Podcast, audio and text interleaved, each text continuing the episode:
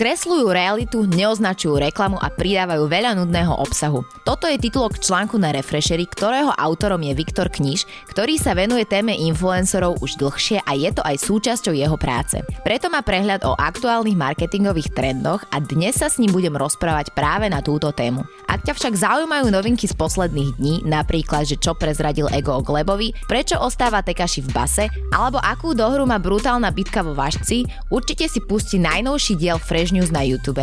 Toľko na úvod, ja sa volám Barbara a ty počúvaš Fresh News podcast, ktorý ti dnes prináša Lidl a jeho nový e-shop lidlshop.sk. Oproti mne už sedí Viktor, ktorého budem dneska spovedať ohľadom článku, ktorý napísal o influenceroch, tak poďme rovno na to. Prvú otázku, ktorú som si dneska pre teba pripravila, je, že okolo výrazu influencer sa stále vedú polemiky a každý ho definuje inak. Čo je to však podľa teba? Ja si myslím, že najdôležitejšie je, aby ten človek, ktorý si hovorí, že je to influencer, akože v dnešnej dobe ešte v podstate neexistuje žiadne povolanie, ktoré by sa volalo influencer, teda nemá žiadne konkrétne črty, ale myslím si, že by to mal byť človek, ktorý má nejaký dosah, teda tie čísla zodpovedajú nejakému už nie bežnému používateľovi, ktorý má nejakú bežnú prácu a svoj Instagramový profil využíva na nejaké bežné zdieľanie príspevkov pre svojich kamarátov, čiže v prvom rade dosah Bavíme sa už napríklad v dnešnej dobe pri mikroinfluenceroch o nejakých tisíckach alebo maximálne 10 tisíckach e, dosahov. A v druhom rade je to podľa mňa nejaká cieľová skupina, konkrétna, ktorá sa dá nejak zadefinovať, teda niekto tvorí obsah pre deti, pre ženy, alebo keď je to nejaký hudobník, tak pre svojich fanúšikov, poslucháčov.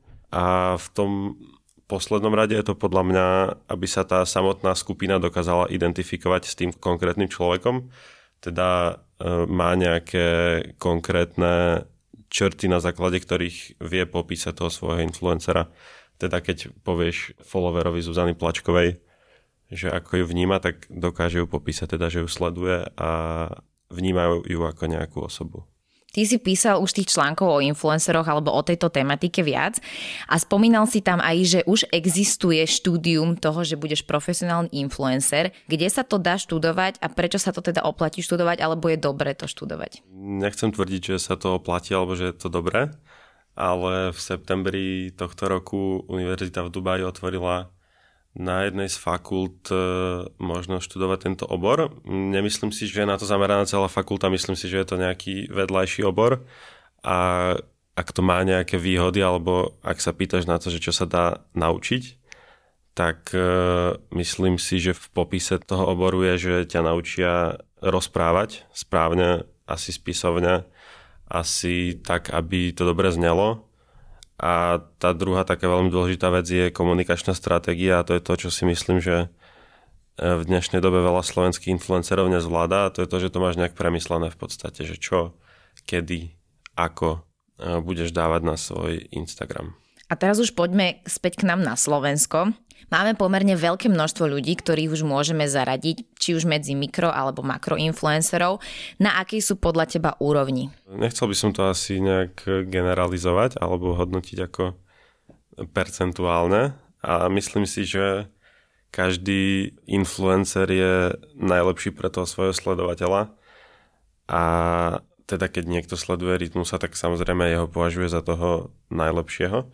Ale vnímam taký problém, že potom je to, to opačné, že ľudia sledujú tých ľudí, lebo ich nemajú radi a práve prostredníctvom sociálnych sietí hľadajú na nich to zlé a z toho potom plynú tie hejterské komentáre a tá zlá nálada na tej sociálnej sieti. A keď podľa mňa Instagram je vytvorený na to, aby bol pozitívnou sociálnou sieťou, aby tam ľudia zdieľali v podstate len to dobré a tým pádom by si mal ten sledovateľ uvedomiť, že tomu človeku sa deje aj to zle, len to tam nedáva, teda, že nie všetci majú ten ideálny život.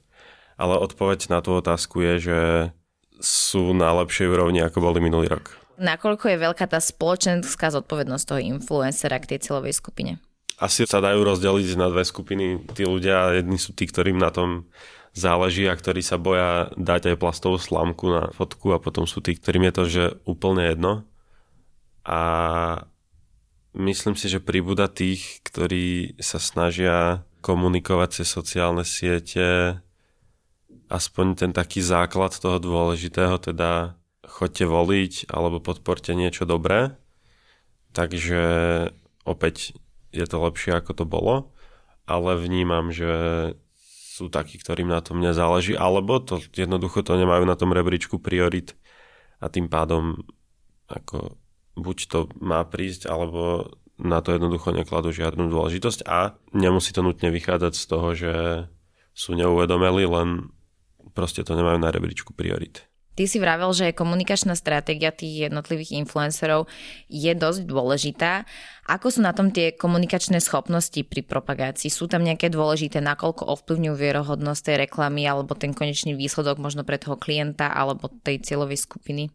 Toto je opäť veľmi individuálne a myslím si, že hlavne tí zadávateľe tej reklamy, teda tie komerčné firmy alebo tie reklamky, by si mali uvedomiť, že aký produkt komunikujú a komu ho dávajú komunikovať. Takže keď bola napríklad spoločnosť, ktorá nechávala influencerov rozbíjať telefóny alebo teda hádzať ich o zem, tak je v pohode to dať aj tomu človeku, ktorý nemá úplne dobré komunikačné schopnosti alebo teda spraví to po svojom, ale keď je tvojou úlohou odkomunikovať niečo komplikovanejšími slovami, tak e, sú aj takí, ktorí to nemajú premyslené a potom to môže dopadnúť horšie.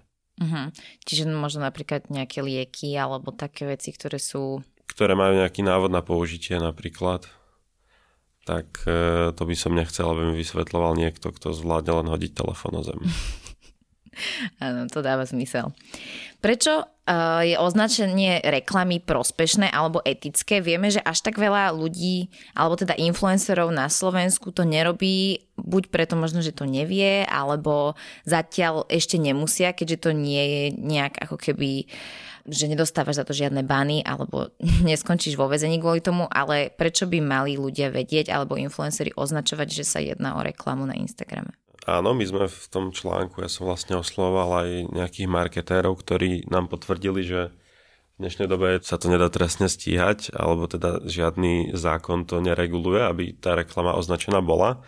Ja si myslím, že tí influenceri, ktorí sa tým živia, je im jasné, že je správne, je etické a majú minimálne morálnu povinnosť reklamu označiť. Zároveň to nerobia tí, ktorí by to paradoxne mali robiť najviac a príde mi to absolútne logické, lebo keď si to uvedeme na príklade hociakého kozmetického výrobku, ktorý keď si aplikuješ na pleť, tak má nejaké účinky a chcem vedieť, že či za to len dostal zaplatené, alebo mi to odporúča preto, lebo to naozaj za to stojí. A tým, že keď je tam minimálne ten hashtag ad, tak si myslím, že to ľudia môžu brať aspoň trochu s odstupom a príde mi to spoločensky zodpovedné hlavne voči mladším konzumentom tej reklamy. Staré dobré pravidlo menej je niekedy viac.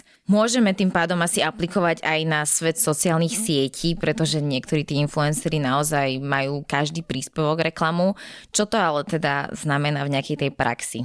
Myslím si, že už sme dosť e, nehovorili konkrétne príklady, tak keby sme si to zobrali na príklade Zuzany Plačkovej, ktorá keď jeden deň robí reklamu na gumové maciky na chudnutie, druhý deň e, je to nejaký prášok a tretí deň ide na odsávanie, PR odsávanie, tak si myslím, že v tomto prípade, aj keď už to musí robiť, tak nech si vyberie len jedno. A v tomto prípade menej niekedy viac. A takýchto typov reklamy je podľa mňa dosť veľa. A súvisí to aj s tým, ako prelietavý je ten e, influencer alebo akože v podstate čo je ochotný spraviť za peniaze.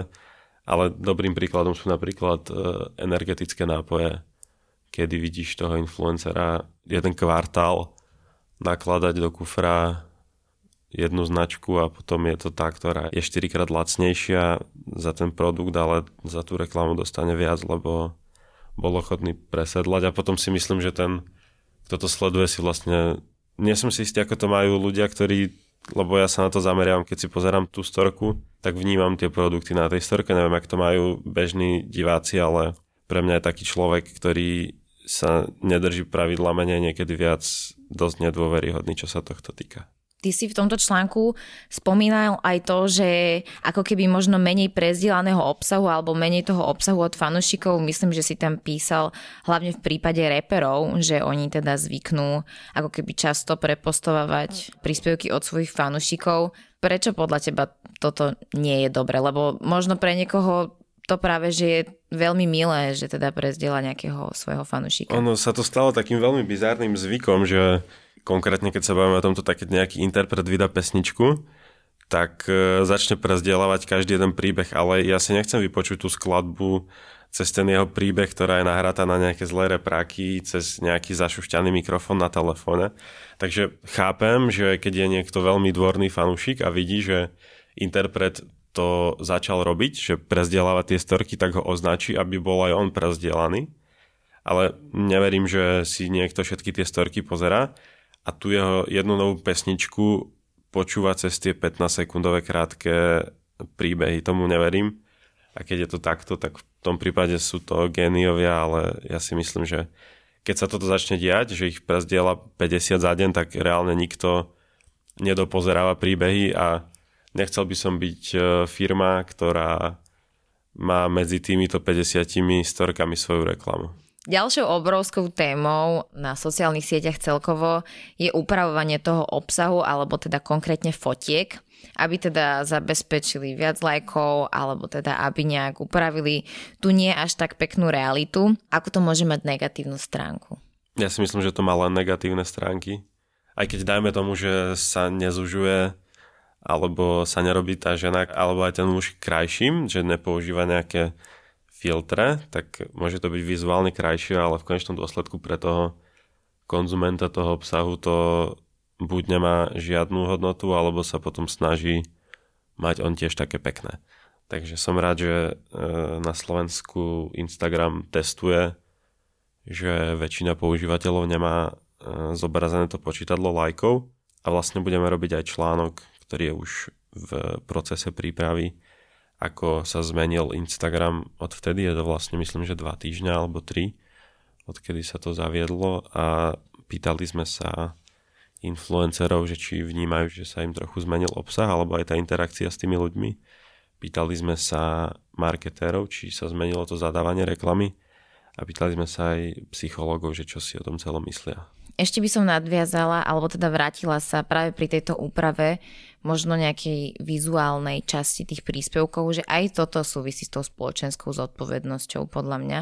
Ty máš na to aký názor? Lebo ty si aj sám hovoril, že pre tých mladých konzumentov to môže byť zavádzajúce. Za mňa je tá spoločenská zodpovednosť napríklad aj v tomto. Uh, ja v tom nevidím zmysel to robiť.